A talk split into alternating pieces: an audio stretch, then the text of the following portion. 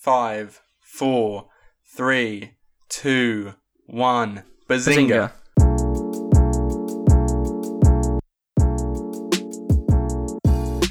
Hello, everybody, and welcome back to the Now Showing podcast. I'm your host, as always, Sam Houston, and I'm joined today by my wonderful co host, Jordan Luke McDonald. Say hello to the loving public.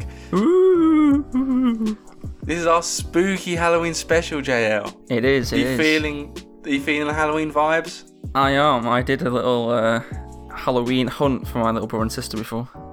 So that see. was uh, setting setting there. Obviously, no trick or treating this year with with the uh, whole pandemic. So um, yeah, just uh, a bit of a compromise, but it was pretty pretty fun. Gotta say for myself, sat on my uni flats, I'm still in self isolation, not seeing anybody all day, watch, sitting in my bedroom watching films. Gotta say, this is the least Halloweeny Halloween I think I've ever felt. But I guess there's no better way to make it feel Halloweeny than to uh, record a Halloweeny bonus podcast. Uh, and today we'll be looking at uh, a classic horror film, um, a very Halloweeny horror film. You know, it's one of the ones that's always associated that kind of slasher genre. Uh, Nightmare on Elm Street and uh, we're looking at a newer film. We're looking at His House, uh, a BBC uh, film in uh, Netflix original thing that came out in the last couple days. Um, and it's a kind of psychological horror, uh, and and so we're looking at both of those. Um, but before we uh, we go on to that, how you doing, John? In, in non-Halloween sense, how you doing, man? I'm doing I'm doing good. Are you uh, are you dressed up? You got a costume on? I'm dressed up in a 2000 Arsenal shirt. If that's spooky enough That- for you, that is pretty we didn't Win the, we didn't win the league that year. How spooky! It's pretty scary that to be honest. Arsenal shirt. Ugh. Creepy, horrible. and uh, yeah, um, I'll get in a, I'll talk about the lockdown in a bit um, because it's obviously got cinema connotations, importance. Um, but I've got to say, for me personally, I'm out of self isolation on, on Tuesday night or ever or Wednesday, like the last day is Tuesday, uh, and then the lockdown is coming in on Thursday. Uh, it seems to be announced. It's going to be announced at any minute while we're recording, uh, which means that Wednesday is the only day that I'm not in lockdown. So uh, I guess I'm, we're on the piss on Wednesday.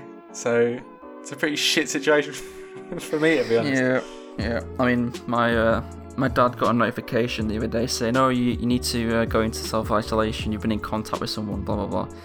Anyway, he's a key worker, so he got a test and it was negative. Um, so he's, he's all good. But it just it's just weird because the two possible, if they're going on a ten or fourteen day um, like countdown thing, then either I was with him on the day that he would have potentially got it, and I didn't get a notification, or my nana was with him and she didn't get a notification. So it's like something is Mm. clearly not we're working with this system, you know.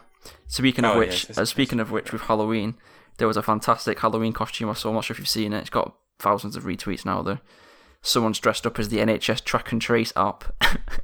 I did not see that. It's funny. I'll send it you. Some yeah, and they uh, someone underneath in the in the replies put looks like twelve billion pounds to me.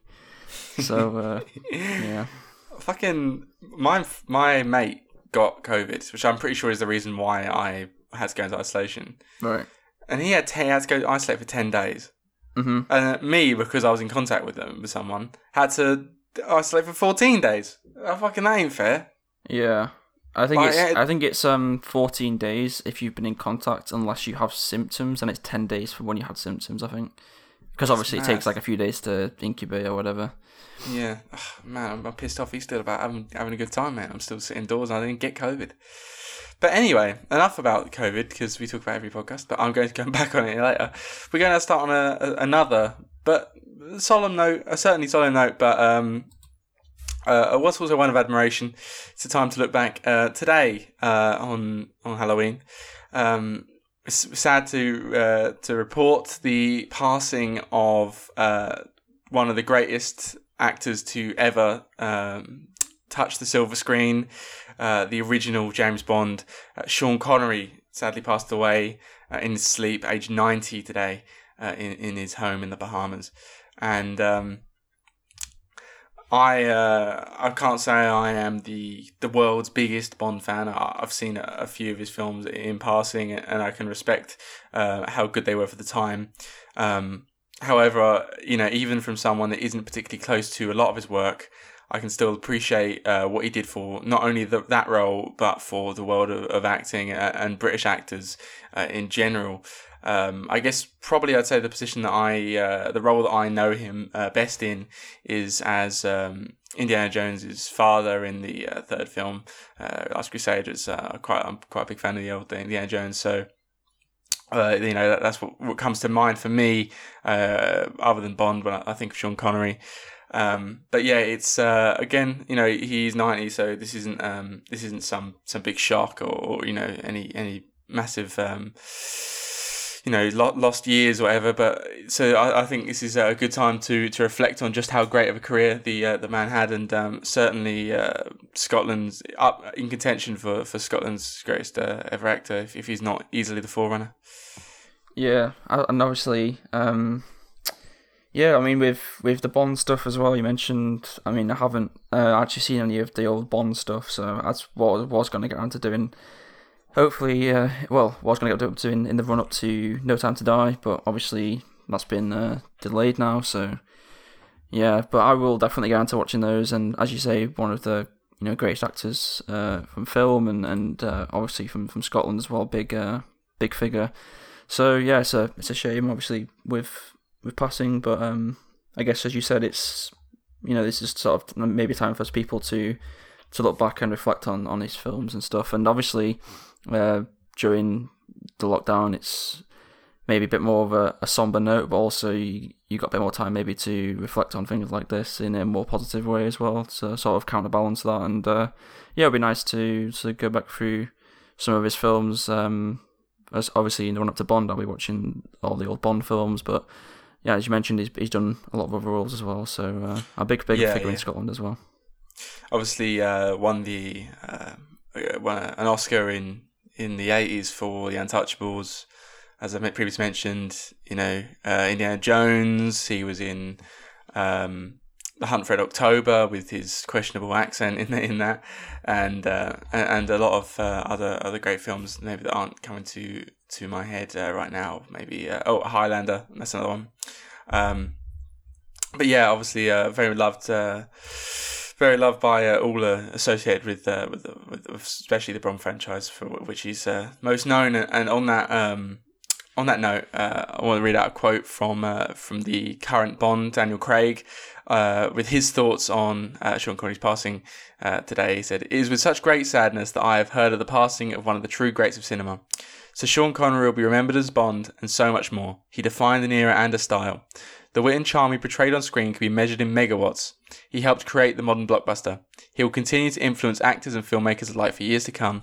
My thoughts with his family and loved ones. Wherever he is, I hope there's a golf course, which is uh, which is a great quote at the uh, at the end there. And um, and continuing, uh, that's a nice segue into talking about Daniel Craig's upcoming film No Time to Die, which is probably I like to think probably the film that we've talked about the most on the Now Show podcast, probably, seeing as it's like been in the, the news ever since like we first started the podcast, maybe that or Tenet. Yeah, um, probably, yeah. But um, No Time to Die uh, is kind of been in the news last few weeks. Uh, this is kind of could have worked for last week, but we just think, think I was talking about it, uh, and it's, you know, it's especially apt with with the passing of the original. Um, but there was those reports, uh, JL, uh, about Netflix yeah, so there was a couple of reports over the past few weeks. Um, obviously, with uh, No Time to Die being delayed till potentially, well, delayed till next year for theatrical release, and having seen the likes of box office with Tenet and so on, um, perhaps being, you know, definitely being underwhelming on, on the financial front. Um, so, yeah, there's been reports that uh, MGM and, and the producers and distributors and so on, companies have been trying to look to potentially sell Bond to streamers. Um, I'm not sure exactly which ones, but I'd imagine the likes of Netflix and Amazon Prime were uh, amongst the prime candidate uh, prime candidates. Um, Very nice. that was completely unintentional, but we'll take it. Um, but yeah, so there's talks that uh, well, there was there was rumors and reports over the past couple of weeks that uh, they were trying to sell it, offload it to streamers, and talks of a fee, uh, an offered fee in the region of 600 million which is absolutely incredible. um, numbers, especially considering that you know, as you mentioned off air, the fact that you know who doesn't have Netflix or you know whatever these days. I mean, Mm-hmm. we saw beginning of lockdown the numbers of people with Netflix absolutely rocketing. It's come down obviously now because people have either you know cancelled it, they've watched what they wanted to watch, or they've kept it, and there's no new people getting it because the people who wanted it have already got it. Uh, but who really is gonna who doesn't already have Netflix is gonna you know most people have it anyway, and if you don't have it, then you're probably not gonna want to get it anyway. No one's really gonna be buying Netflix to watch to watch Bond, I don't think. Um, so yeah, it's interesting to see whether they, you know, he probably is going to stick to a theatrical release now, but that means it's going to probably end up, you know, you can see things getting delayed, even things that have been delayed until like summer 2021. You can see with the way that the uh, the things are going with COVID resurgence and uh, box office, you know, hits with big blockbuster films. You can see that, um, yeah, they'll they will likely be delayed potentially again, and I think you know, with cinemas closing potentially again now in the UK with with lockdown imminent almost, um, it does seem to be that. I mean, it, it has been nice in in some regards because the bigger chain cinemas uh, that Cody and I go to, and I'm not sure about Cineworld, but um, obviously you got to see Baby Teeth and Proxima, which I missed Proxima and didn't even get to see Baby Teeth at all. Mm-hmm. It's been nice because there's been at least maybe maybe I've just noticed it more because I've been to the cinema more. Um, but I feel like there's been a lot more indie and small budget and Yeah, yeah. smaller films that are coming through as well. So it's you know it, it has maybe worked in their favor as well because you know festival films uh, which maybe wouldn't have been shown in the big cinemas uh, are still getting shown and uh, some nice indie films as well like Pixie and Schemers and so on. Yeah, I So, hey, say, yeah, I don't think. Schemers would have been even in the cinema if it would have been right down the bottom of billing. But as I said, they were showing it three times a, a day in Cineworld. Yeah. Um, you know, there's a lot of films like that and, that we talked about, and as, as well for, for both me and you, I know you've taken advantage of a lot of it. I've taken advantage of a fair bit of it, of the um, of the classic films that are re-showing. That you know, it was just so good to see them on the big screen. Me watching all six Rocky films in the cinema, and and all the Lord of the Rings films, Inception for the first time, or the first proper time. Um, you know, and then you with with a, a large number of different films and, and Nightmare on Elm Street, which obviously we'll talk about uh, later, and, and you know you watched all these classics, Jurassic Park, etc. Um, you know that, that that is one big advantage as well that that came with this lockdown period. There's also a lot of negatives, but I kind of very much enjoyed being able to sample um, what whatever they could find. Really, Yeah, and uh, yeah, I saw a bunch of old stuff, and even like like I said, the indie stuff. It's been obviously. I mean, the, the Bond thing with trying to sell it is. I don't know. I, I feel like even if it was on, if it was on like Netflix or Amazon, and I have both of them, I don't know if I'd watch it. I feel like it'd be like a massive like waste of an experience. Like it's I mean, I would watch it if there was no other ex- alternative. yeah, yeah. but I f- However, I feel like I would probably like if it came out on Netflix. Say I don't know. Say Netflix bought it and it, you know said, "Oh, it's gonna be a big Christmas film. They're go- they're gonna release it for like a Christmas thing." You know what I mean? yeah, Then I don't know whether I would though. I feel like I'd probably given unless it, unless they said for sure it's not gonna get a cinematic release at all. yeah, you know, there's not many films that I think are more required on a big screen than, than James Bond. You know, it's just such big, massive action, Mm-hmm. and and it's like you know that that's the kind of thing that I want to see in the highest definition, the biggest screens with the biggest Yeah. speakers and the, I big, think- the most amount of people. Yeah, I think uh, Bond for me Bond. Even though I haven't seen, as I've not seen many of them. I think I've seen like two or three of them, like definitely the the, the Daniel Craig ones and uh, a couple of the other ones in part.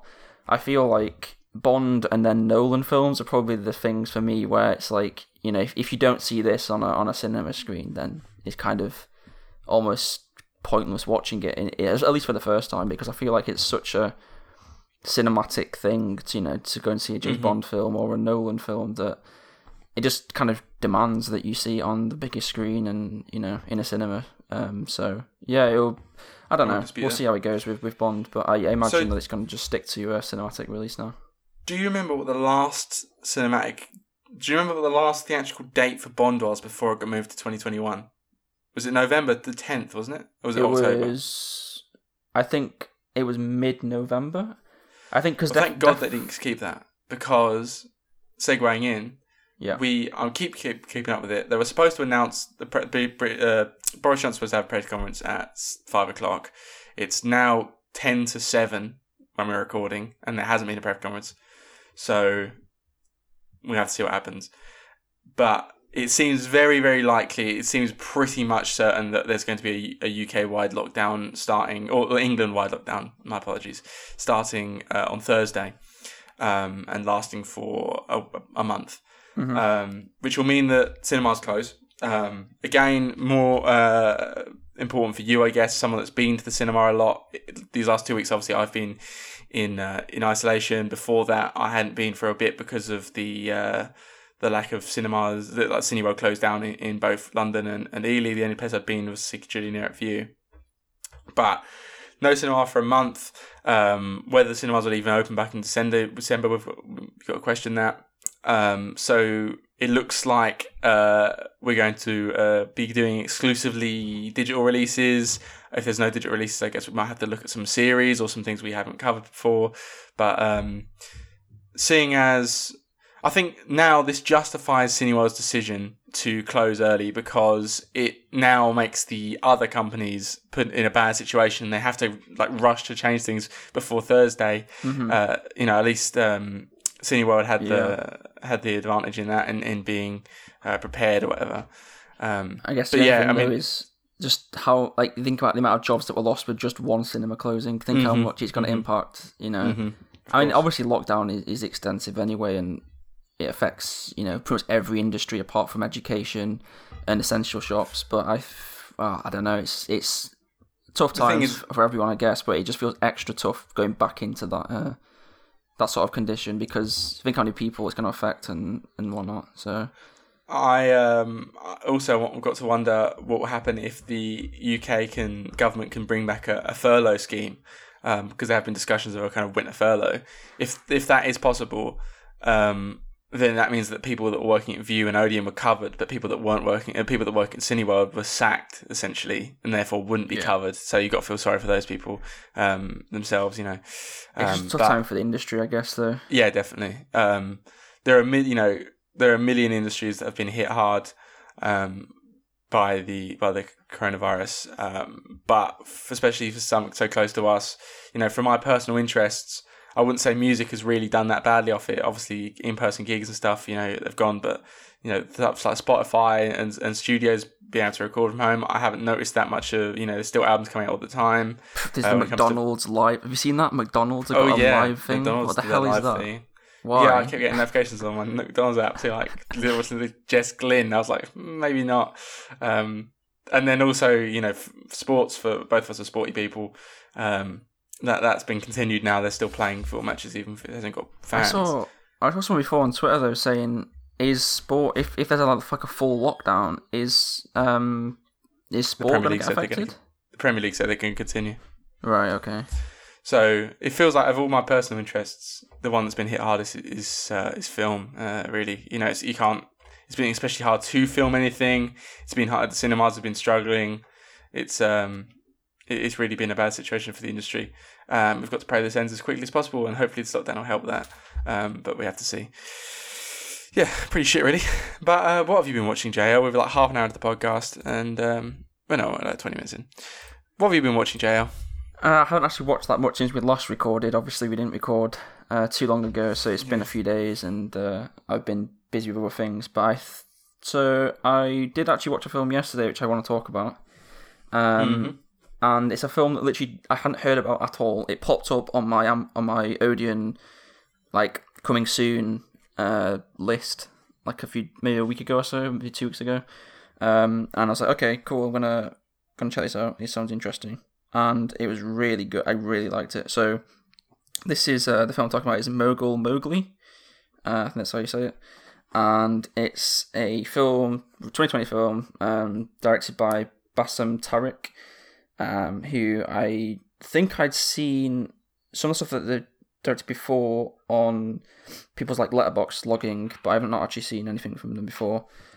And it's a film uh, about a young British Pakistani rapper uh, who uh, then is begins to suffer from a uh, crippling illness, which basically is like a, muscle wasting disease, which basically he's um, like his muscles are starting to fail. Basically, his body is like attacking itself, and it's kind of this. I don't I don't know what genre I'd call it. I mean, I'm looking at Letterboxd and I'd see what they've classed it as. They say drama. Um, I mean, that's a very vague genre anyway, but it, Yeah. it kind of falls into this almost psychological, not really thriller or horror, but kind of this psychological profile. Uh, it kind of investigates. Um, it's Riz Ahmed, who I had no idea. I've because I've seen Riz Ahmed in um, Rogue One, Nightcrawler, and then also uh, Dead Set, which was like a 2008. I think I talked about the podcast before. It's Charlie Brooker produced. Um, it's kind of like Big Brother of zombies, effectively. And yeah, so but I had no idea that Riz Ahmed was actually did did music as well. I, I don't know, maybe I did and just forgot or didn't really put two and two together. Um, but it's it's really a really fascinating film because it kind of has this, uh, like I said, this British um, Pakistani rapper who has these kind of conflicting, um, sort of this conflict really with kind of their with, with his um his international like fame and, and career as, as a rapper and then uh, his uh, Pakistani family roots and traditions and, and heritage but also mixing that with you know being born and raised in Britain and, and it's really interesting. It's kind of I don't know just I'd really recommend watching it if you can before we go back into well if I don't know when this lockdown's going to get actually you know imposed but if you get a chance to, to go see it because for me it was it was so interesting to see was this kind of hybrid film where it had elements of like a thriller and a psychological film and not horror so to speak but kind of some kind of vague tropes of horror um it was just a really interesting film and a fantastic performance um and from Riz Ahmed and I want to kind of check out some of his music now because the the energy and the lyrics and the sort of the the political. I mean, I, I saw an article on Letterbox which said that he tried to make his work not political, tried to separate the political from from the personal. But I feel like it was so charged, um, the lyrics in the in the raps in in the in the film, that I want to check out some of his music because it was really really interesting. There was one line which really stuck with me. Um, it wasn't even necessarily the most political or, or uh, sort of powerful um, in terms of narrative, but I felt like it was such an interesting line. He said um, at one point, says in the film, "It I can't I don't get I don't want to like get it wrong because it was so good. I'm gonna have to Google it and to get it back to you. It was something about his blood, and he was saying about how his um, being held back by his blood. It was it was a really fantastic performance from Riz and um, just this really great energy, but also this kind of desperation and, and helplessness, um, which kind of like a really nice, interesting contrast. And one of the better performances, um, definitely up there with one of the better performances I've actually seen this year. So I'm not expecting any big awards buzz or anything for this film. Uh, I don't think it's necessarily that type of film. Uh, but in terms of actual just sheer acting quality, it was it was definitely up there for me as a as a really solid performance. Nice. Um, yeah, very high praise. Um, and hopefully it'll be one that I can uh, watch, whether it have to be on demand uh, when it gets a, a, a release. Maybe, uh, seeing as cinemas seem to be to be going uh, away, but uh, I'll be very interested in, in being able to get to see that when I when I can. Um, I, I'm quite. I think Riz Ahmed is is a very good actor. But while I've been watching JL, um, and I've not really been watching any films, um, but uh, as I previously mentioned in the podcast a couple weeks ago, I did cancel my Disney Plus subscription a few weeks ago. Um, so I haven't got Disney Plus, and and I I cancelled a couple of other subscriptions this week, Audible subscription and such, and I decided that I'm gonna I reopened my um, BritBox account, um, and maybe I partially regret it. It's not that good. I, I was like, yeah, I'll try BritBox again. It's okay. Um, it's good for me because it's got classic Doctor Who, so like the, you know you can get all the new stuff on Netflix and such, but you can't get the 1963 to 1989 stuff. So I've got it for that.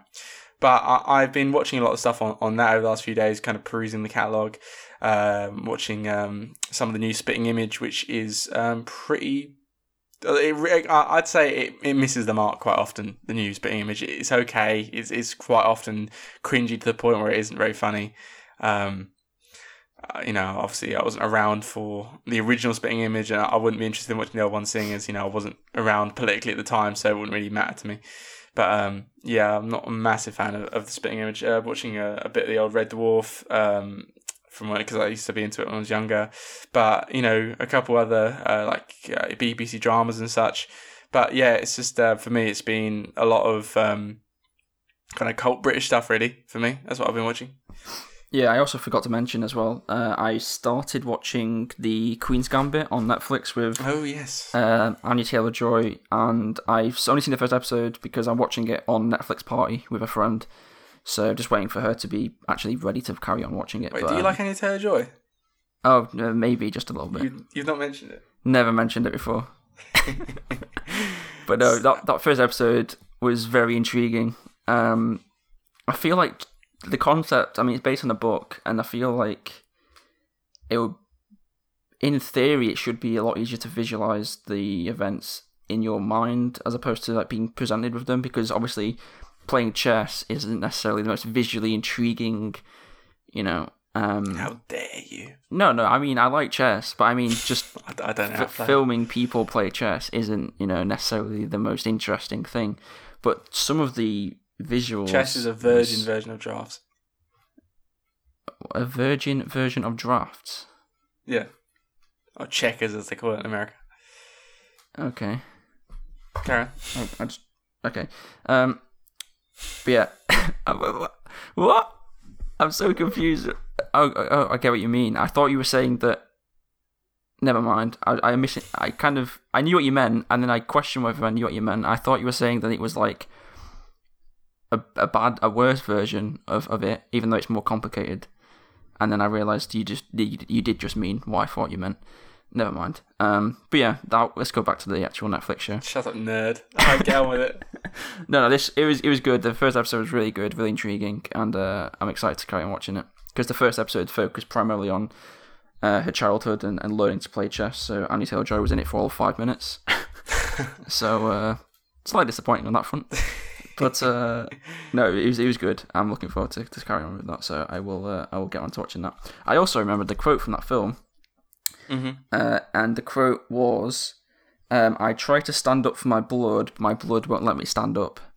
And it wasn't, as I say, it wasn't necessarily one of the most like overtly, you know, outwardly uh, powerful, impactful quotes. It was kind of more just sort of it was in the middle of Yeah. one of the raps, but it was just they really stuck out for me. But there's some really interesting uh, sort of political and and cultural um, and you know things about like race and and uh, heritage and so on in in some of the raps. And just about, and not even just just about those issues, but about sort of issues of uh, music industry and entertainment and who gets credit for what, and, and it's just really a really interesting, multi sort of faceted film with a really like a really nuanced performance from from Riz Ahmed. So yeah, definitely give that a chance if you get around to uh, being able to watch that at some point. Yeah. Um, a very high praise from you there. So, I guess without further ado, I think let's get on to our reviews of the day, shall we? Let's go for it. We'll start off with the earliest one, which was what we do, and we're going to be looking at uh, the 1984 horror classic, slasher classic, Wes Craven classic, A Nightmare on Elm Street, starring the likes of um, John Saxon, Ronnie ba- ba- Blakley, Heather Langenkamp, and of course Rob- Robert Englund as, as Freddy Krueger, and of course a young Johnny Depp. Um, so this is um, the first installment in a in a long and I believe fairly not particularly liked series. I think the, the films are supposed to be fairly average after this, but it's the first film of, of neither. But I think this is um, much like Rocky. The first film, this is basically most people have only seen the first one anyway. Um, and, and uh, neither of us had previously had an experience with the series, if I'm correct. Um, No, other than knowing Freddy Krueger and yes. the, like the character, and also knowing. Actually, no, The I'll save that till. I'll I'll save that till. Uh, I didn't even know the basic premise. I'll I'll Oh, save really? I'll save uh, what I was going to say then till we actually start talking about the film. Yeah, so um, you watched this in the cinema, did you not? I did, yeah. I, there's Whereas a bunch of Halloween films I was gonna try and watch. I didn't see most of them because of time and stuff. But um, Mhm. yeah, this was the one I did see. So you had the advantage of uh, that would have been nice to. It'd been nice to be in a cinema seeing it's been like three weeks packed. since I was in one. Really, It was absolutely packed, Oh, I'd do anything to be in a packed cinema now, man. I've been fucking three weeks. and Three also weeks. I went to the cinema eight times the last week of Cineworld. I've been at the cinema for three weeks. Yeah, it was it was actually really busy, screen. and so I was kind of surprised actually because it was a very mixed bag. Like I went in, as I said, having knowing very little about the film, just knowing that it was like this horror slasher film that people, most people have, or a lot of people have seen, um, and but yeah, there was a wide range of people. There were some older people who obviously you know probably watched it when they were growing up or whatever. Then there was uh, some younger people who, based on the conversations they were having, hadn't seen it before either. Some and then just a really sort of mixed bag, and it was very, very. I mean, it was probably one of the busiest films I've been to, other than like Tenet, which was, you know, busy just because it was a new film and a big blockbuster. I think probably this is one of up there with one of the busiest films I've been to see since uh, since lockdown. It was well, the last lockdown was lifted.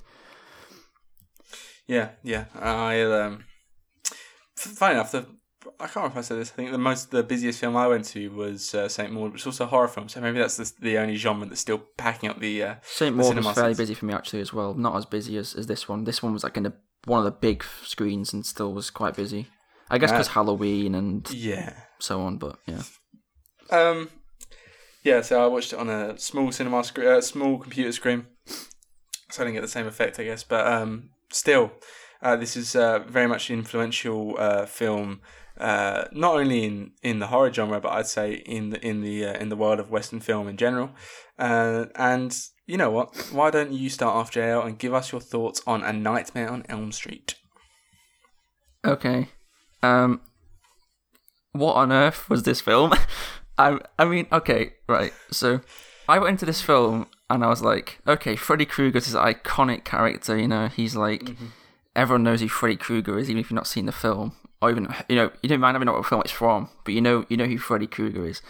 And I went in, I was like, okay, uh, this is you know a classic horror slasher from those like Halloween and blah blah blah days, you know, of like the eighties horror films. And so I was like, okay, this is gonna be. Yeah, I've I've heard good things about this film. I've you know your Letterboxd, you look at it, it's got a three point eight out of five. You're thinking, okay, that's that's I think that's fairly decent. It tends to be Letterboxd tends to be you know either sort of very middling or overinflating, but I feel like three point eight is a is a decent score. Like you know if if it's kind of that middle ground where it's you know not very controversial. It's kind of, kind of a bit of a consensus there, and I have to say I I thought this was pretty garbage to be honest. Really? I, I honestly think I mean I said this last week about Max Winslow being one of the worst films I've ever seen in the cinema. I just thought this was I don't know, it felt like a joke. It it felt like I've been conned by people. I mean, I came out of this That is film and I was what I expected at all. I came out of this film and I was thinking, "Th- what what is this? Like, is this supposed to be scary? Is it like I know it's like in that horror slasher genre where, you know, it, it maybe not supposed to be very very very scary, but I was still expecting it to be, you know, have some genuine scares in there. And as someone as we've established very many times on this podcast, is very easily scared. Like Woman in Black for me was was very scary. I mean, y- I mean, you said it was scary at the time you watched it, but that was when you were like what, twelve. Yeah, yeah. so, I mean, this for me, it just there was like people laughing behind me. Uh, at a certain parts, I don't know if I've ever seen it before. They were like, I don't know, adults. Like I don't know, I don't know how old they were, but there was like a couple behind me, uh, who were like laughing at various points at the big, at sort of earlier in the film, and I was thinking, you know, I kind of don't like people who laugh in the cinema at films, things that aren't supposed to be funny. I was in, pissing myself during Hereditary. Well, for example, like like, like in Midsommar, right? So there, were- when I went to watch Midsommar, it wasn't like a busy screening, but there was like a group of of like teenage guys. I think it was. Oh, I can't remember if it was a girl or whatever, but there was like there's definitely some teenage guys in like a group, and they were just laughing like at certain parts, and I was like, I don't know. I just find it very not disrespectful, maybe disrespectful to the film rather than to the other people in there. Just to like laugh at things that obviously are not supposed to be funny. Like, but this film just felt like straight up comedy to me because I mean this I I, I, I don't want to be completely critical. There were some like merits to it, but I compare this to something like un I compare it to something like Unfriended, right? Which for me is just complete comedy. Uh, you know, it, I'm it really quite in awe and shocked. that You're you're giving you're like giving an awful awful review of Nightmare on Elm Street. I hate Nightmare on Elm Street. Okay, I don't hate it. Like, I mean, maybe I do hate. Actually, no, maybe I do hate it.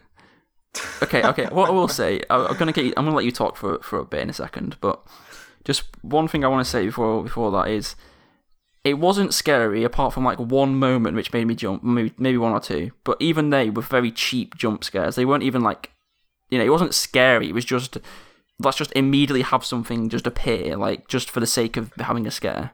I wish I had done my review first because I feel like a lot of my points are going to sound like I'm trying to respond to you, but I was going to say them anyway. Okay, that's fine. But then Okay, what? so- But like, just just just one thing as well is the the dialogue was laughable. The acting for me was atrocious. Um, Mm, I did not agree at all. the I, what I will say is the acting right. The there's the the one standout moment of acting in this film for me was when Glenn's mum comes into the bedroom and starts screaming, and all she's doing is screaming for about thirty seconds, and that was like as good as it got for me. Like the the acting was abysmal. I thought. I, I mean, I'll let you I'll let you counter now, but I mean, I honestly was so disappointed with this film. I'd heard like everyone knows this film. Freddy Krueger's iconic character. This is what I was gonna say before when we opened. Freddy Krueger, right? Dead by Daylight uh, is a is a video game where it has like these iconic killers. So there's like uh, Jason. Uh, is Jason in it? Yeah. Um, then there's like Freddy Krueger. There's like Michael Huntress. Myers. Michael Myers is like Huntress. There's like a the pig one.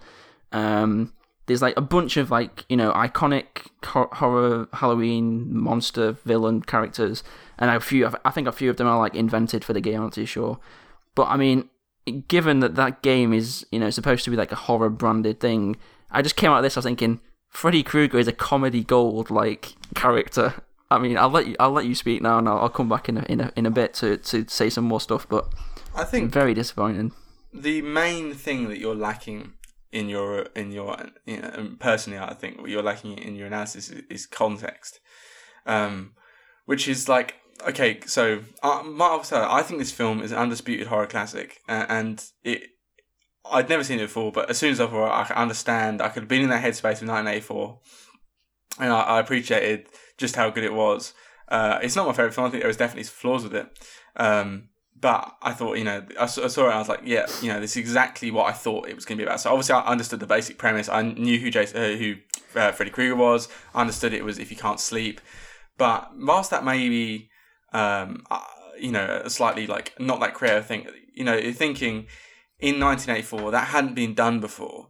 You know, you're talking about a completely new idea, like everybody has to sleep, and it's like, you know, I'm sure it had been done before, but on a big blockbuster major Western stage, this concept of fighting sleep, I think, was, uh, you know, create, you know, there's nothing that, um, you know, like there's nothing that you can stop to do that. Everyone has to sleep, and this fear that it's always around the corner, something in your dreams can really, I think, is an amazing concept, and I've got a lot of credit for for whoever came out of that because I think that obviously makes the series. Um, I- I'd say that uh, I'd say that you know I thought I didn't think the, the performances were, were particularly bad. I thought that Johnny Depp was uh, was good. I, I was quite a big fan. I also thought the main character uh, played by Heather Langenkamp was um, obviously still a lot of screaming and stuff, and you know of course you can be doing that in a in a horror film, but um, but I thought she you know generally you know seemed fairly realistic. You know I could believe believe her. I maybe don't think that the character uh, Rod. I don't think he was particularly good, but um, I thought that it was kind of the, the acting was kind of what you expect for a slasher film. I think that a horror is built on innovation. Uh, when you're talking about, um, you know, not the kind of B movie, um, you know, they, they had some like possessed doll. I think we're talking about like top level horror is built on innovation, and innovation is kind of only cliched by parody. So I think that like the way that it's been treated now, you know, like you know, a lot of these old horror films, especially things like Scary Movie and such, and even the Scream franchise, which is kind of semi, kind of semi semi satire, um, kind of makes these old films seem cliche and, and seem comical. But I thinking at the time, you know how scary this must have been. There was a lot of scenes like there's a scene early on where Freddy Krueger um, has his massive claws and he cuts his hand, his fingers off. Um, and I thought to myself, you know, that looks like you know dodgy SFX now, but imagine at the time, like imagine you've never seen that before, and he boom, he cuts his fingers off. That must have been so scary. Or when she when the, uh, character Tina starts getting cuts down her and she's flying around the room, blood all over her. Thought, imagine if like you know I was my mum's age. I imagine if like in 1984 I'd never seen anything like that.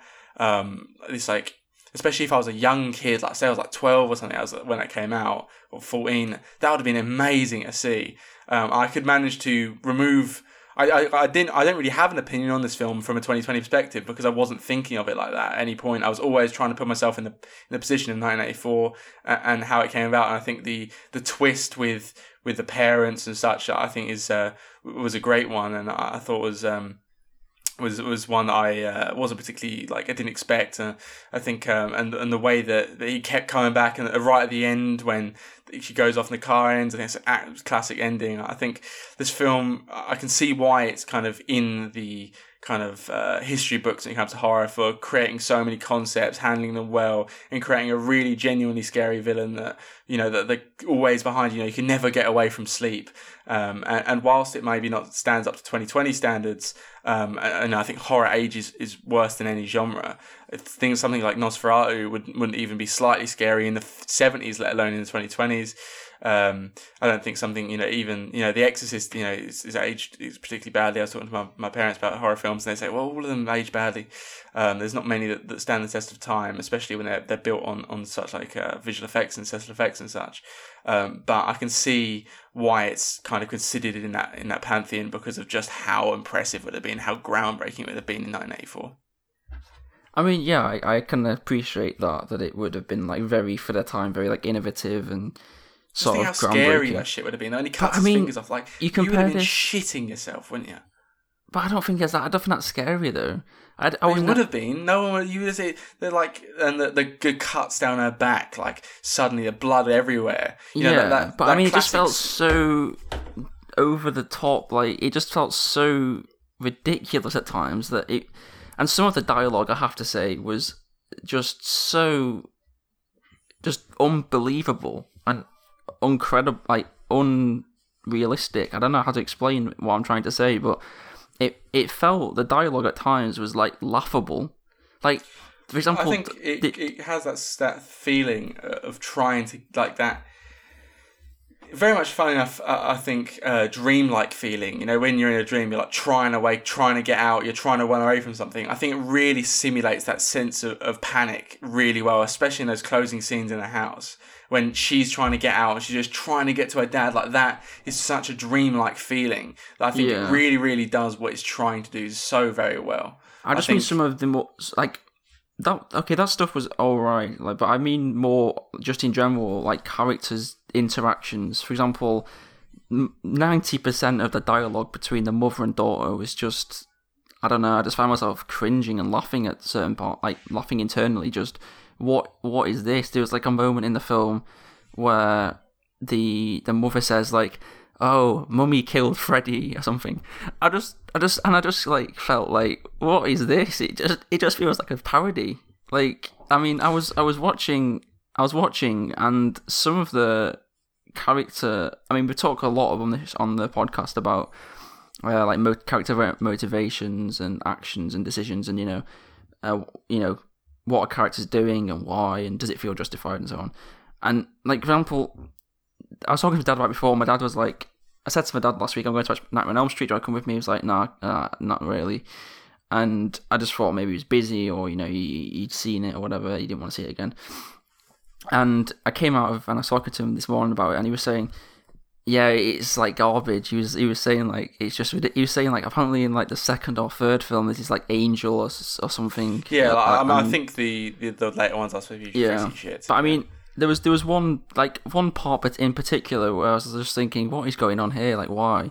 Is so there's, there's like that sleep se- sequence where she goes to the you know Institute of Sleep Research or something, and I was just like, that is so stupid.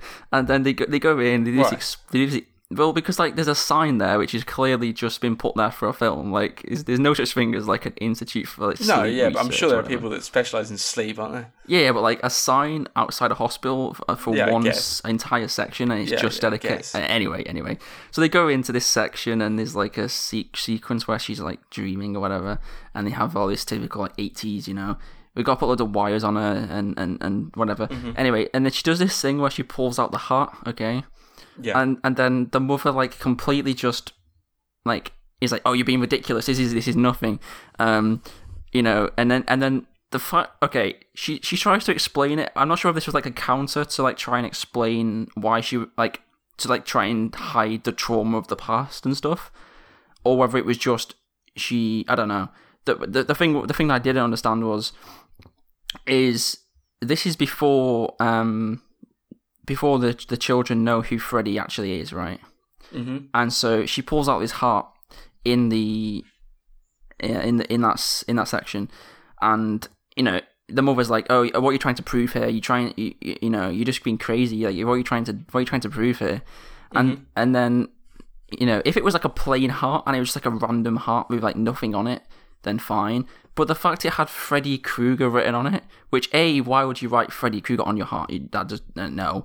And also b is why on earth when the mother sees Freddy Krueger on a heart and she knows who Freddy Krueger is and she knows that the daughter doesn't know who Freddy Krueger is, why is she then so like, you know, this is this is a you need you need to like Because in, in reality, you wouldn't assume that it was a dream monster coming after her. You'd assume that it was something that somebody was, some actual killer was pranking her, or was a copycat killer or something, and she got Yeah, but it. then you would wouldn't tell her that. Though. You would like, you wouldn't just mental. wait.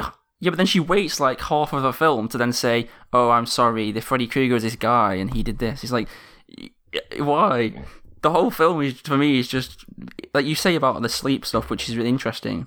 But like Mm-hmm. for me, the actual whole premise of the film is just bizarre because the the parents clearly know who Freddy Krueger is, and the fact that she keeps going on about this guy with nail uh, knives for hands or whatever, and then you know she has this hat with Freddy Krueger written on it, and they seem still seem so anti like they just seem to like completely just write off anything she says. Like you need to sleep. Also you got to to think though the personal trauma of, of dealing with him that they probably any thought of him would probably be one they'd want to instantly dismiss. Like thinking about Yeah. somebody that was like tr- ruined their childhood. Like you wouldn't want like just be like oh just shut up don't talk about it.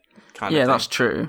I think But the one another thing that I'll praise, I think from the from the creativity department, um, is that having it. I, I love the element of um, the the ways to wake up. I thought that was cracking. Like the um, she burns her hand, the, the alarm clock. It's like everything. The only everything that could wake you up would wake you up, except for Freddy. I thought that was a great great move as well. And I thought that um, again, it's like you know, I think a lot of it seems fairly cliche now, but whoever came up with the concept of the of the you know fighting off the sleep, I think that, that was that, that was uh, that was particularly good. I was I was a big fan, and also the I thought the the final like I thought the um the effects was awful, but I I also was like the gonna idea that the but again like can you really blame it? it's 84 um, No, but I liked yeah. the build up on you know on the bridge scene with, with Johnny Depp and he's explaining to him the, the dream scales turn you back in the energy and then that being the final one like you kind of I, th- I think they did a good job of placing it at a point where you still for, you kind of forgot about it in the norm in your like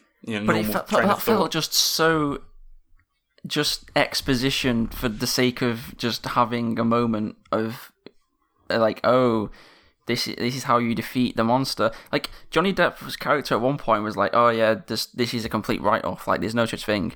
You know people can't share dreams. People don't can't blah blah. And then the next minute he's like oh yeah there's these there's these people who believe that there's these sleep monsters and and so on.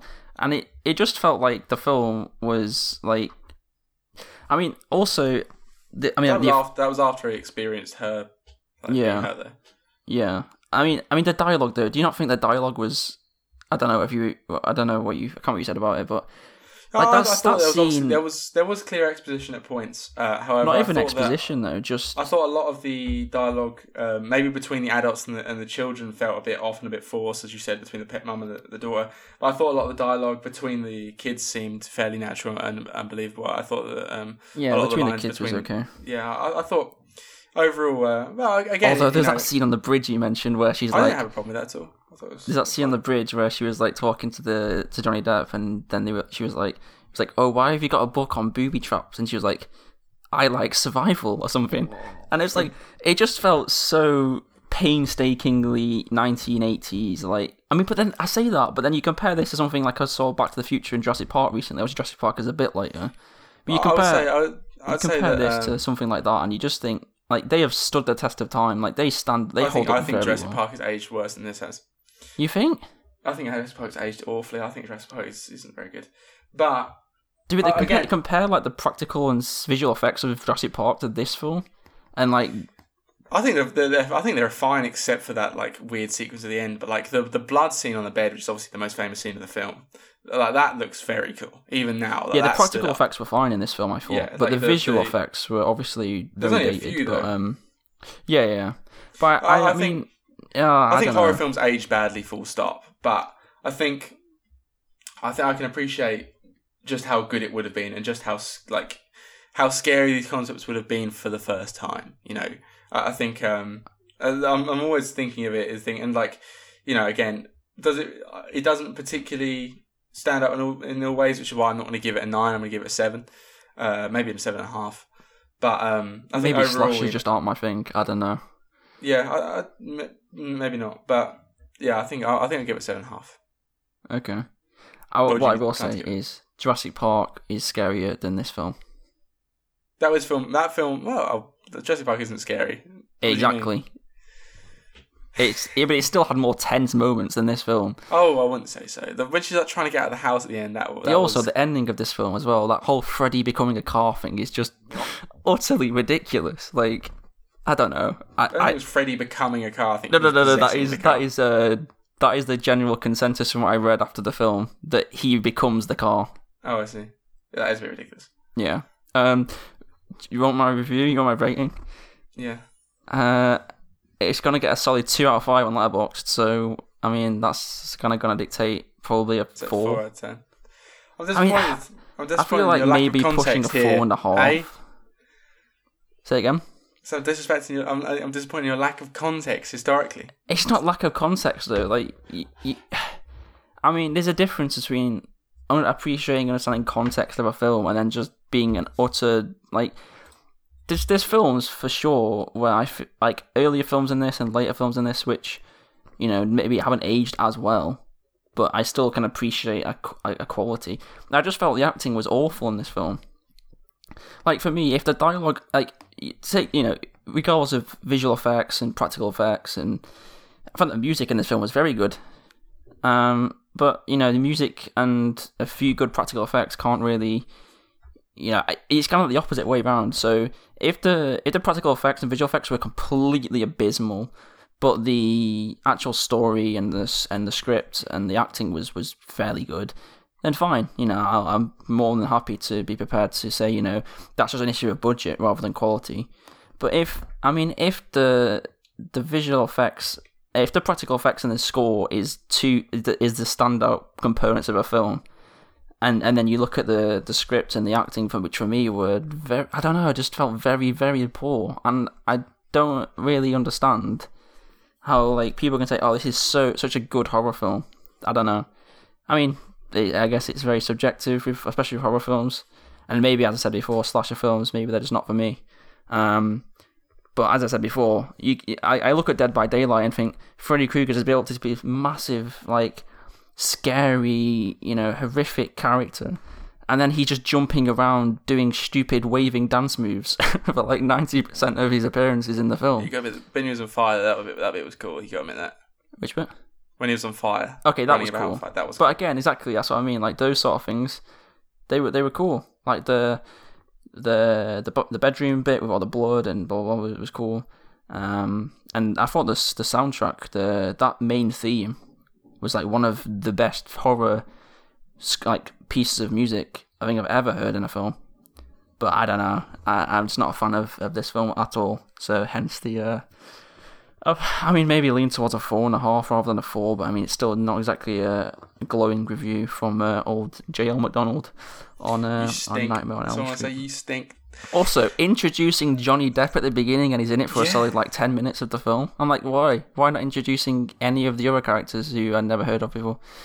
I wonder Like- if that was. Yeah, I, I saw that. I was wonder, but to be fair, they were right. it's the only one that made it. I thought I thought he don't- was going to be like a very big part. I thought Johnny Depp was going to be like the main, He's the second most important character. maybe most important, but I, I mean, you have to, you know, who's like the main protagonist for like the first twenty minutes of the film, minutes, yeah. and like the you the think that is- she's gonna be Yeah, yeah, it does. Psycho style switches up the protagonist. yeah. But I think for the majority of the film is eh, she he's the second to uh to to uh what's her name? Forgot her name. Uh, Nancy, Nancy. I don't think I will ever ever watch this film and think this is a so a, a good film. I'm I not- think- I'm I think I could it- enj- I'm saying it's a classic, is what I'm saying. I think I could enjoy it as like just you know maybe next Halloween or whenever we get back to a bit more normal.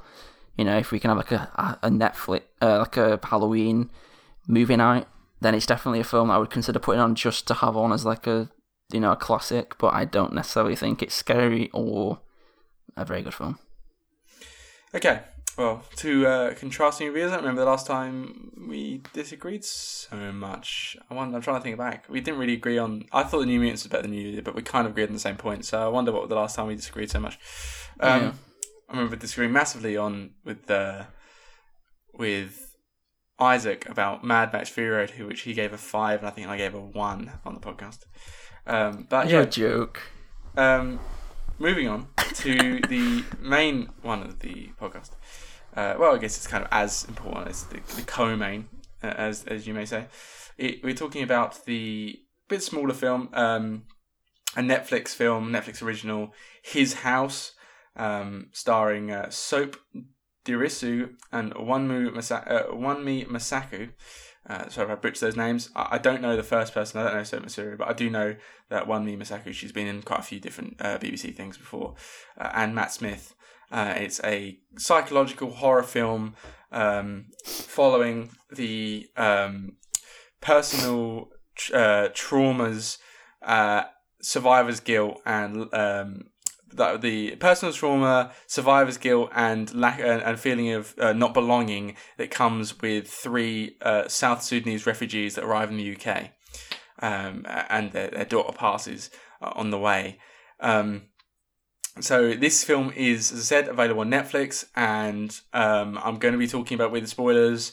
Um, I would very strongly recommend watching it if you're going to listen to the podcast. It's only an hour and a half long, um, and we're going to spoil the film. So go off, stop the podcast, and and go watch it unless you really don't think you're ever going to watch it. Because, yeah, sure, okay, boom.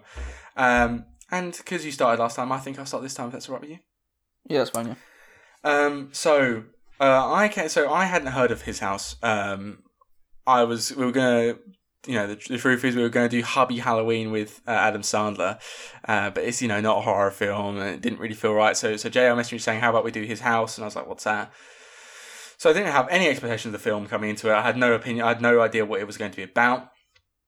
And I was extremely pleasantly impressed. I um, so hmm, how do I talk about it? How do I talk about this film?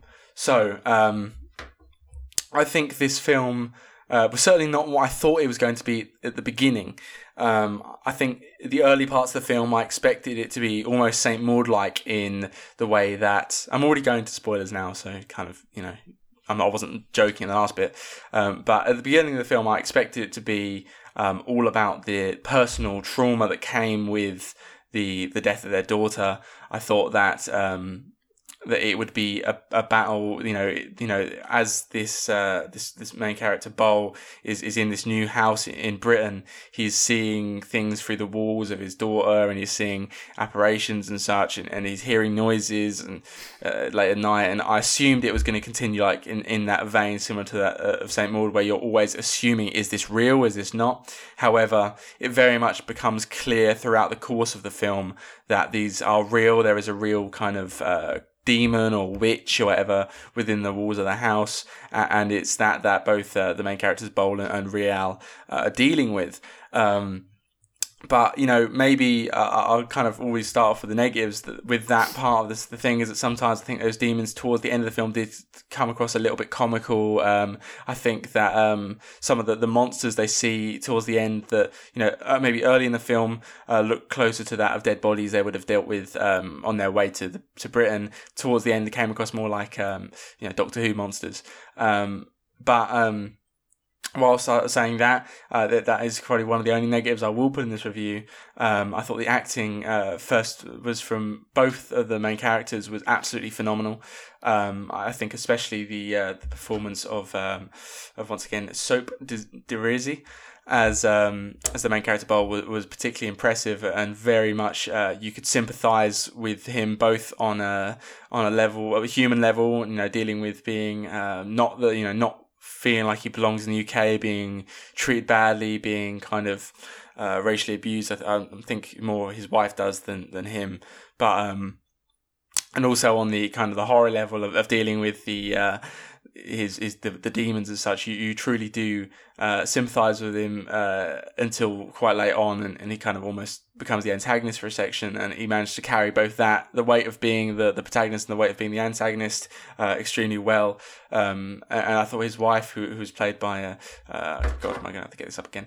played by Wunmi uh, Mosaku, was again just as impressive. And um, I think towards the end, you know, you, you are rooting for her so much um, that you know it, it really did feel like once again very human.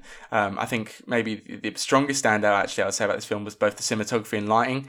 Um, the film looked beautiful. It de- certainly did not look like the um, you know no, disrespect, but the typical films that the BBC produces. Uh, it did seem proper Hollywood level lighting um, throughout, and and uh, I thought definitely created a, a great uh, tension and and very um, you know impressive uh, vibe that they're obviously looking for with uh, when they're writing the film. Um, obviously, the the biggest uh, actually saying that the biggest pluses of the film were one Matt Smith uh, was were showed up and he's poggers. Uh, I normally hate on him for Doctor Who, but every time he's been outside of Doctor Who, I, I very much appreciated him, like in uh, in The Crown or in uh, Official Secrets or uh, oh, I... obviously Pride and Prejudice and Zombies. I was watching. Uh, I was watching this film. I didn't realize Matt Smith was in it, and then he appeared, and I was like, "Right, that's. I'm gonna give this a one out of 10. I thought you hated Matt Smith. I hate Matt Smith as Doctor Who, but he's an alright actor, and he's, uh, he's, he's, he's he was very good in this. Actually, I thought he was very impressive, and I thought he uh, he, he whilst he was uh, on screen, yeah. he, he uh, I, I very much was impressed by his performance, mm-hmm. and I think. Um, it very much created a good sense of, of the council estate vibe. Um, however, I did almost feel that it may have urged almost on um, some almost classist stereotypes at points, um, in that they all everything about the council estate was constantly like this like chavvy idea and this everyone was evil. I know they're trying to make them feel uh, uncomfortable, but I felt like the way they treated the state maybe should would have been better offset with a couple nicer characters that maybe show that like it doesn't go so much with the um, upper class ideal of or the upper class vision of what uh, council states are. However, I can say that a lot of the the, the vibe was, was accurately portrayed. Uh, another massive positive, of course, you saw Tony Tony Pulis era Stoke City, uh, which is um, always I'm looking for. Unfortunately, maybe not the legends such as Rory Delap or, or uh, Wilson Palacios were shown, but we saw Peter Crouch, and, and Peter Crouch got got a name in there. But yeah. um, yeah, I uh, and I guess before going on to to JL, I'll say the most spoilery thing I'm going to say, which is that um, I I guess one big positive that I always um, go for is I was when I'm actually caught off guard by a twist. Yeah, um, I thought I was the, say this.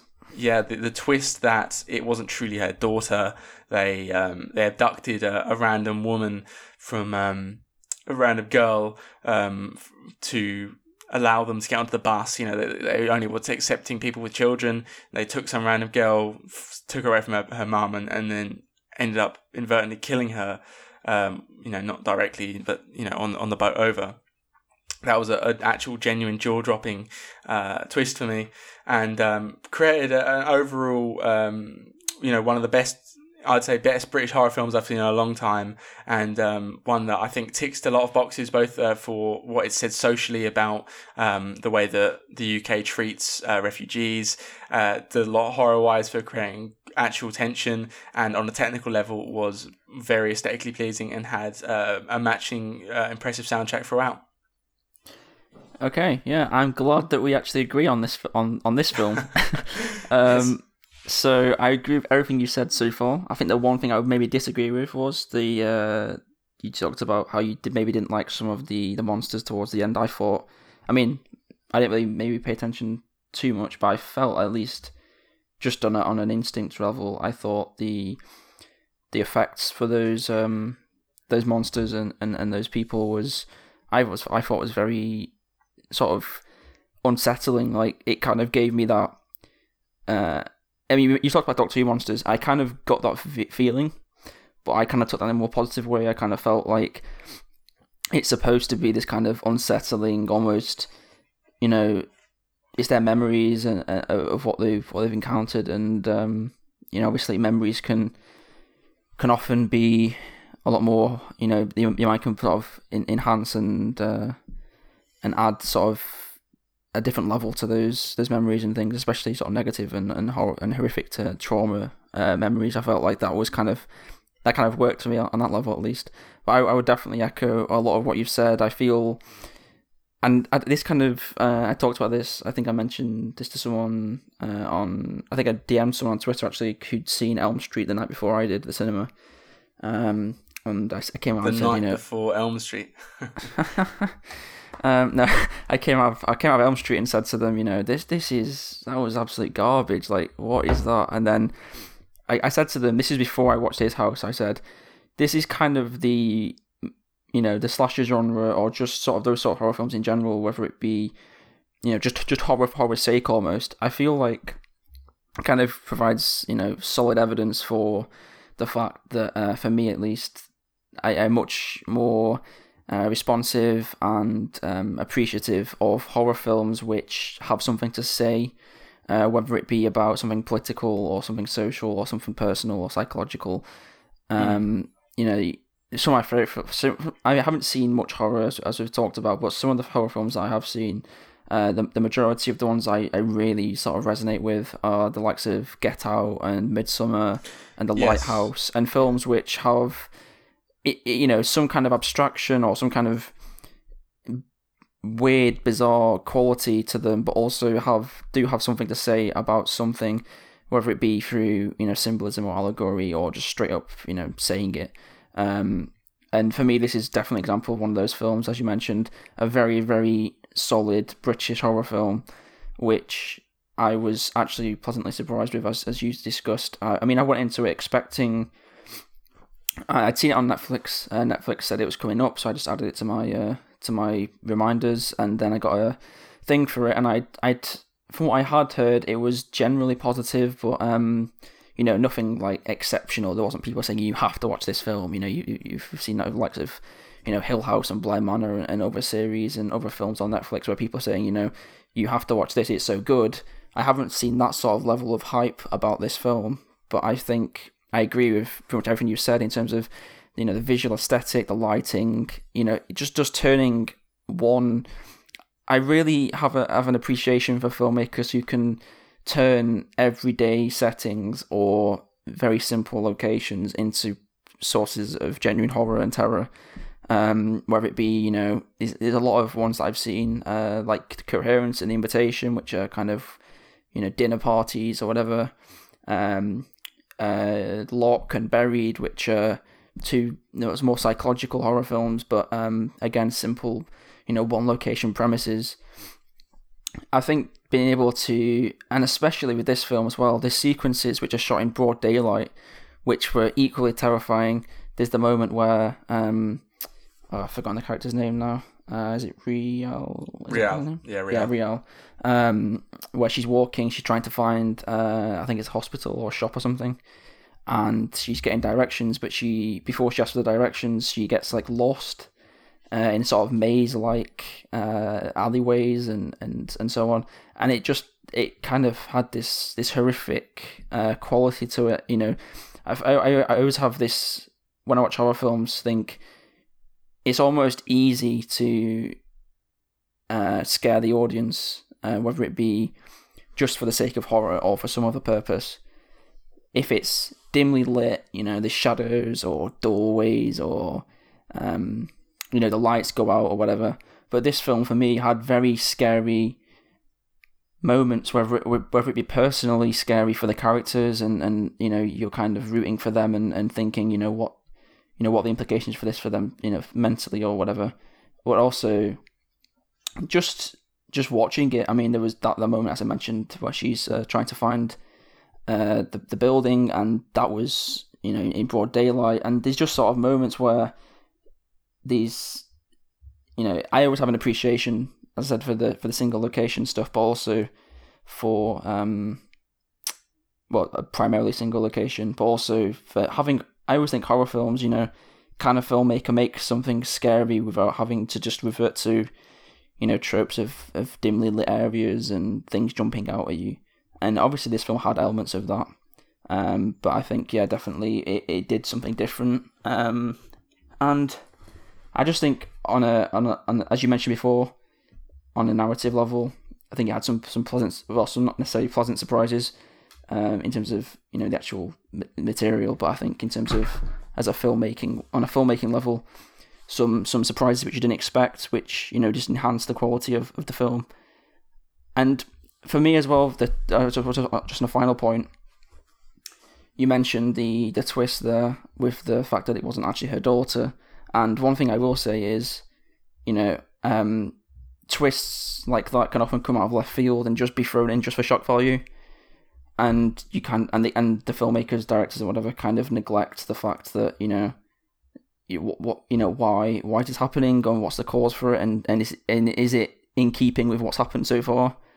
And you know, you take the fact into consideration in this film that there is this mythological, you know, um, witch who in a story that is, that is told in the film, um, who uh, possessed the guy who stole to be able to get his own house. And you know, you, you, when I was thinking about the, this twist in the film, I was thinking, hang on a minute, like why is this demon, you know?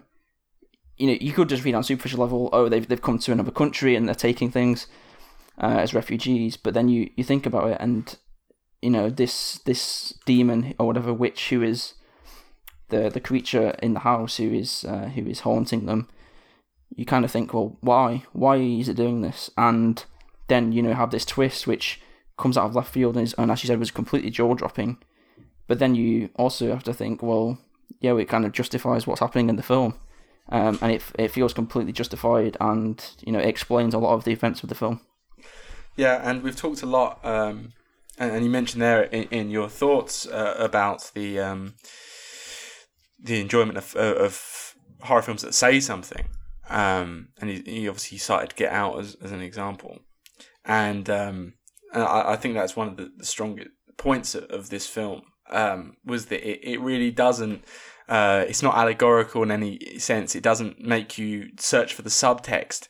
Um, it doesn't really beat around the proverbial bush when it comes to uh, to just outwardly saying that they you know don't feel at home in Britain, and I think that having the um, the the uh, the big horror monster is almost a, way to it's it's almost the um, the spoonful of sugar that is like helping the film get the like the, the medicine down everyone understanding how bad it is almost like just a way to show you know we, we it's wrapped in a horror film uh, but yeah. really it's the whole point of the film is, is to show that the process and, and the struggles and, and the, the, the loss that comes with you know being an asylum seeker coming from a, a war-torn nation. Um, I, I, just thought I'd touch on that again because I, I, just think that that point can't be overstated enough that I thought this film did really well with its uh, social values. And um, you know just uh, on a also kind of responding to you when you were talking about what I said about the, the Doctor Who monsters or whatever. Um, I, I had an issue towards the end. The only one that particularly made me think, hmm, was towards the end um, when they're talking about this witch and such that they're fighting off. Um, they actually kind of comes to a head and the, the, the, the witch comes out and you see the big bad. Uh, that was the problem I had. I thought almost they could have gone for a more, you know, uh, psychological way, maybe not show it so clearly, or maybe make it an apparition of the daughter or something, but to have the big fleshy beast that fights off and is jumping all over uh, Rial. Um, no, jumping all over Bol, sorry, before Rial kills it. That was the issue oh, I had. I see what you mean, okay. Yeah, that, that was the problem I had with that kind of fleshy Doctor Who beast instead of a more um, in in keeping with the film. As I said, a lot of the the uh, apparitions are, are, not only of his daughter but also other people that died um, on the boat. I would say that there is also some beauty uh, that I didn't mention in, in, that comes with the ending. Um, that um, the message that is perpetuated throughout the film that I can't exactly remember the quote, but it's something like "wherever you go, you bring your ghost with you" or something along those lines.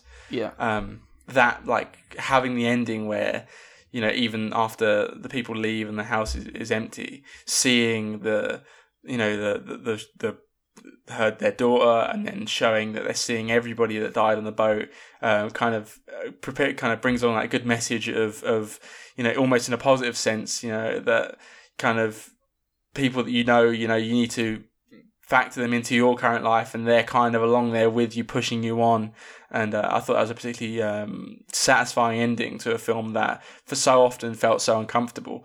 You know, you're Yeah. always just I'm always just con- every time I was like, oh, just go to bed, don't fucking stay down there with the walls, just go fucking. I was like, I would be happily sit through an hour and a half of him just sorting his life out because I'm just so like I really, really, really felt for the character, really, really good at creating that emotional connection with the character Yeah, yeah. and you really, really root for him from the minute one, uh, Yeah. and her as well. But obviously, the film, especially early on, is very focused on him. Um, also, another kind of heavy spoiler, but when we talked about them from the beginning, so it's not too much of an issue. sure. uh, one th- one scene that really really struck me uh, sort of emotionally and just gave me a, a very visceral reaction was the scene where um, Rial is is it's like almost like a flashback dream sequence kind of thing where she's back uh, back in South Sudan or Yeah, and um, she's talking with I think, is, is it friends or family? I'm not too sure if it's supposed to be you know family or friends or both or what. But Yeah. there was um, the moment where she's talking, and then it kind of fo- it sort of intensely focuses on her, and then um, Bol comes in and, and takes her away. And it sort of pans around, and there's just the dead bodies uh, scattered amongst the floor. Um, sort of, you know, it sort of yeah, yeah, it just really that, I don't know that scene is really really I think there's this I think something else I really like about about sort of horror films like this is when thing thing like there's certain things that happen in this film where if they happened in a film that was just a horror film for the sake of horror it, it wouldn't have been as effective for me. Like you know there's there's the scenes where the the wallpaper falls down and then he tears down things and then the next moment they're you know they're back intact and it's almost as if nothing happened. And if that happened in just a typical ghost story, just for the sake of being creepy, then you know it's kind of like why or what's the point of this? But the fact that it has this kind of underlying you know tr- issue of trauma and, and, and psychological profiling of, of the characters, mm-hmm. which was you know yeah, I think that's why it works more for me, and and also that was really aided as you mentioned by two really really strong performances. Uh, from from the two uh, protagonists slash you know antagonists, depending on as you mentioned earlier how you look on that. Um, one, one. I mean, we talk very highly. We, we often do this on the podcast. We often talk very, very positively or very, very negatively about about films. Um, and as I, you know, hope I did earlier with Elm Street is I, I did offer some positives. Uh, just some negatives. Uh, I mean, you mentioned one in terms of the the, the visualization, uh, the way the monsters looked, and the fact they actually were shown. Uh, one negative for me, I felt, was the second act of the film felt very slow, and the third act of the film felt very, very fast. Like the uh, the sort of middle part of the film, for me at least, did drag on somewhat. Um, I don't know if you felt the same way, but it, it did feel very slow at parts in the middle, uh, and also the the repetition, whilst obviously done for, for effect and, and for purpose, uh, did feel at sometimes almost as if sort of certain scenes could have been um, reduced or not even shown at all because they were kind of just rehashes of previous scenes. And and then the final third of the film, third act of the film, felt almost sort of just very. There's like a rushed moment. I can't remember what it was exactly, but there's a moment in the film um, towards the f- sort of early part of the third act, which kind of just happened. It's sort of very, I don't know, felt kind of a bit faster paced and a bit ru- more rushed. Um, I don't know if you would agree on the pacing, but I felt like that was one area for me which maybe detracted a, a bit. But uh, overall, as, as I said, very positive, uh, positive review from us. Yeah, yeah. Um, I really this is again funny after we just give ten minutes of spoilers. Um, but you know, I couldn't really recommend this high enough. Is, Yeah. is my answer? I, I I really couldn't recommend this high enough. I think everyone should go watch this. Um, it's a very good film, and I would be inclined to give it. I'm gonna go for an eight and a half. Yeah, I'm very much on the same boat. Yeah, it's like maybe that- kind of inclined to go for a nine, but I'm think I'm gonna go for eight and a half. Yeah, I It's, it's I closer think- to an, it's closer to a nine than it is to an eight. I certainly say that. Yeah, I've given it. A f- I, well, I've not given it yet because, as we talked about, we don't want to spoil each other's uh, reviews. So we've we've we've now from going forward, we're gonna stop putting our reviews on Letterboxd until we've post Mm. uh, until we've, at least at least we've recorded the podcast. Um, I given this, I'm gonna give this a four, um, which is you know is kind of in that middle ground between four and a four and a half. So as you mentioned, probably an eight and a half uh, out of ten. And one thing I will say is this is above. So just on a on a reference point for the podcast. So of the films we've done on the podcast, this comes very highly. Um, in terms of 2020 films, at least, it comes above for me, at least.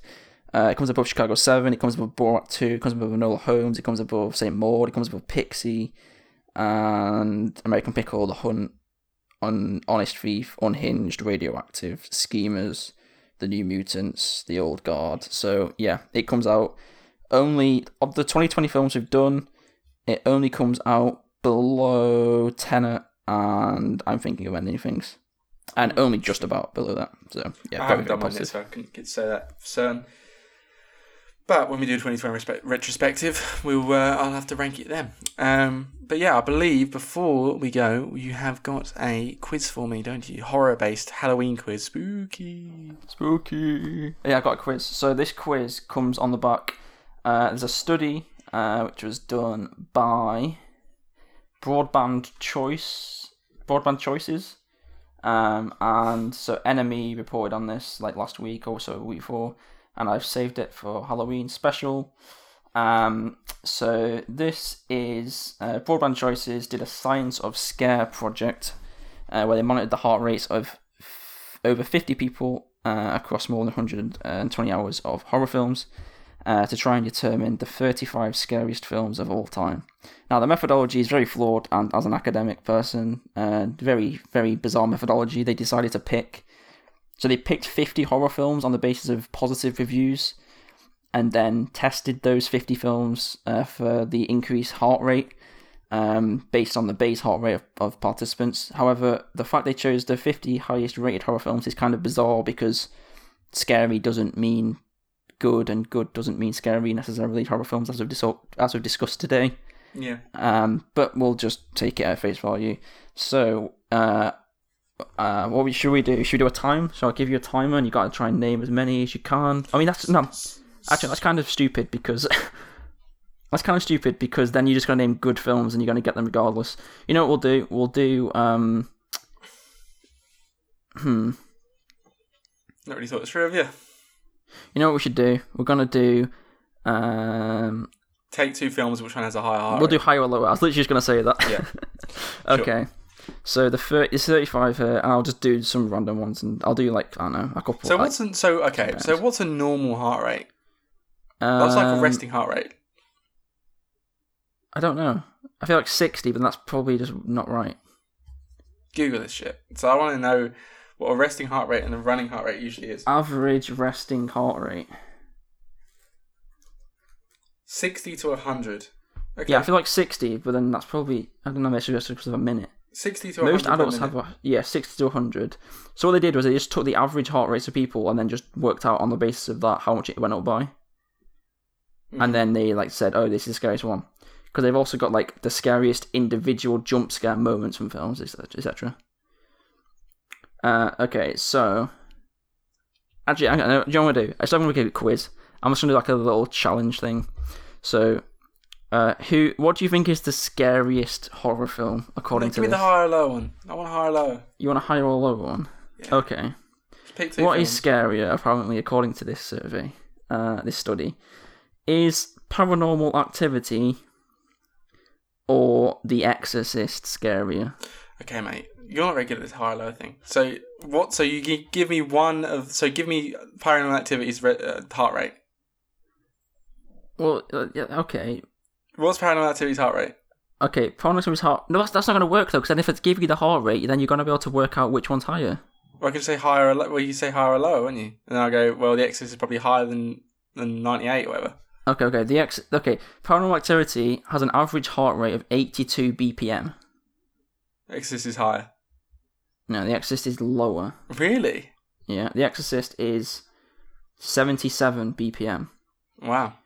Uh, so it says the highest spike for The Exorcist was 92, whereas the highest spike for Paranormal Activity was 127. Wow. Yeah. Okay. What is higher or okay? So 28 days later, right, has an average BPM of 77. Is Alien higher or lower? Hmm. Okay, so Alien's old, so it's aged, but 28 days later is not scary, is it? So I'm gonna go f- that tw- Alien's higher. No, Alien is lower. Shit. They also don't show the BPM for the ones that are below a certain level, so I Oh, can't okay. give you the Alien one. But yeah. Okay. Okay. Um. Okay. What is scarier? Uh, The Shining hmm is a quiet place above or below uh, The Shining.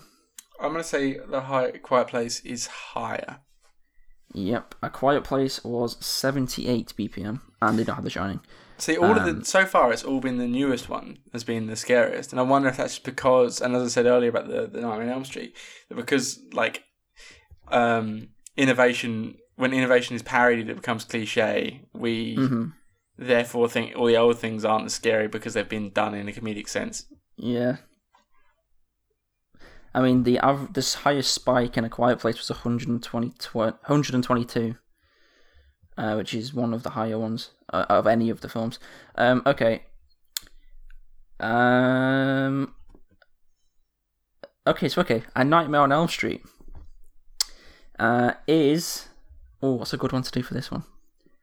Is Halloween Ooh, uh, higher or lower than A Nightmare on Elm Street? ooh, I'm gonna go that Halloween is lower. Yep, Halloween is 77 BPM and A Nightmare on Elm Street is 78 BPM.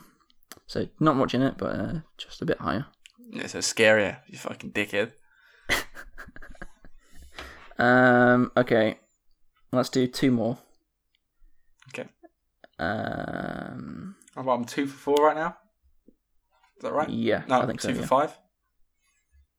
I don't know. I don't know. Maybe we can track. The audience can. The audience can send us a tweet at now showing film and keep track for us. Um, the okay, Sinister is Sinister higher or lower than Hereditary?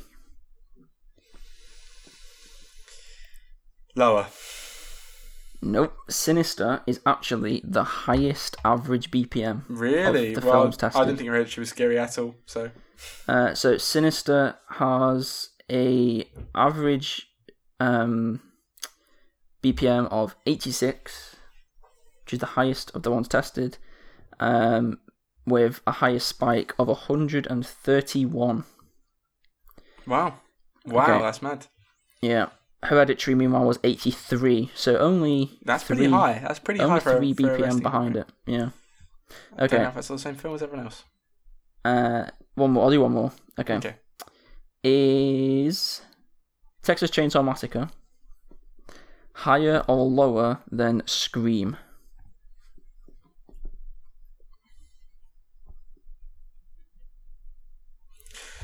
I'm gonna go that Texas Chainsaw Massacre is higher than Scream.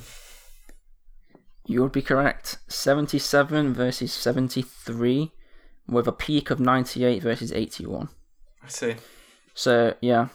The biggest jump scares by heart rate were Insidious at 133 BPM, followed by Sinister 131. The Exorcist 3 was 130. Um, Con- the Conjuring was 129, and The Descent was 122. Mad. Very It's interesting, interesting, and uh, very This uh, is what- Halloween themed. This is what I mean, though, is that, like, for example, The Witch and Get Out, which are very good horror films, are 22 and 34 respectively. Uh, I mean, The Witch is still above Alien, for example, just about. Yeah. Yeah. Um, but I mean, this is this method's a bit weird. They've they've gone for like they've put Get Out amongst like The Shining, and not not The Shining, um, The Ring, and like The Conjuring and Sinister, and like actually overt horror films. But Sure. I guess yeah, yeah, anyway. that, that- that's yeah. I would say that like, yeah, exactly. it does actually say in good the doesn't uh, scary. in the asterisk footnotes of the actual in, from the actual original source, it says asterisk asterisk asterisk Scariest is not equal with best. The Witch and Alien were robbed. Nice. Get Out was Yeah. robbed. Get Out was also robbed. High praise on the uh, Showing podcast. That's uh, that's an odd episode if you want to listen to that. For that. And I think that about wraps it up for this week. Um, so if you want to uh, contribute to, if you want to support the podcast, the best way to do so currently is to uh, give us a five star review on iTunes. That helps us get up in the ranking. Uh, you can follow the podcast. It has an official Twitter account now at, at Now Showing Film. You can follow me on Twitter at, at Sam H Media. You can follow JL at, uh, at by Jordan Luke. You can follow me on uh, Letterboxd at Sam Houston. You can follow JL on Letterboxd at, at JL McDonald. You can get into con- the podcast. You can get in contact with the podcast at at uh what is it? Is it what is it? What's Now showing podcast? film. Now showing pod at gmail.com. Oh yeah, yeah, but then now showing film is the Twitter. Now showing film films as well. Sure.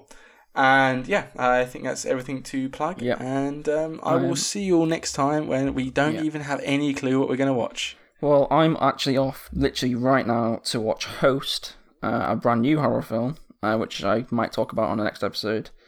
And also tomorrow, I'm seeing a uh, another Limitless premiere. This time, it's Horizon Line, a disaster thriller kind of movie. So I'll they're definitely going to still be You'll on, I assume. back next episode on those. Yeah, before lockdown. And then after that, we'll see what we're going to do about Sure movies going forward. hmm So see you all next time. Thanks, guys. Bye bye.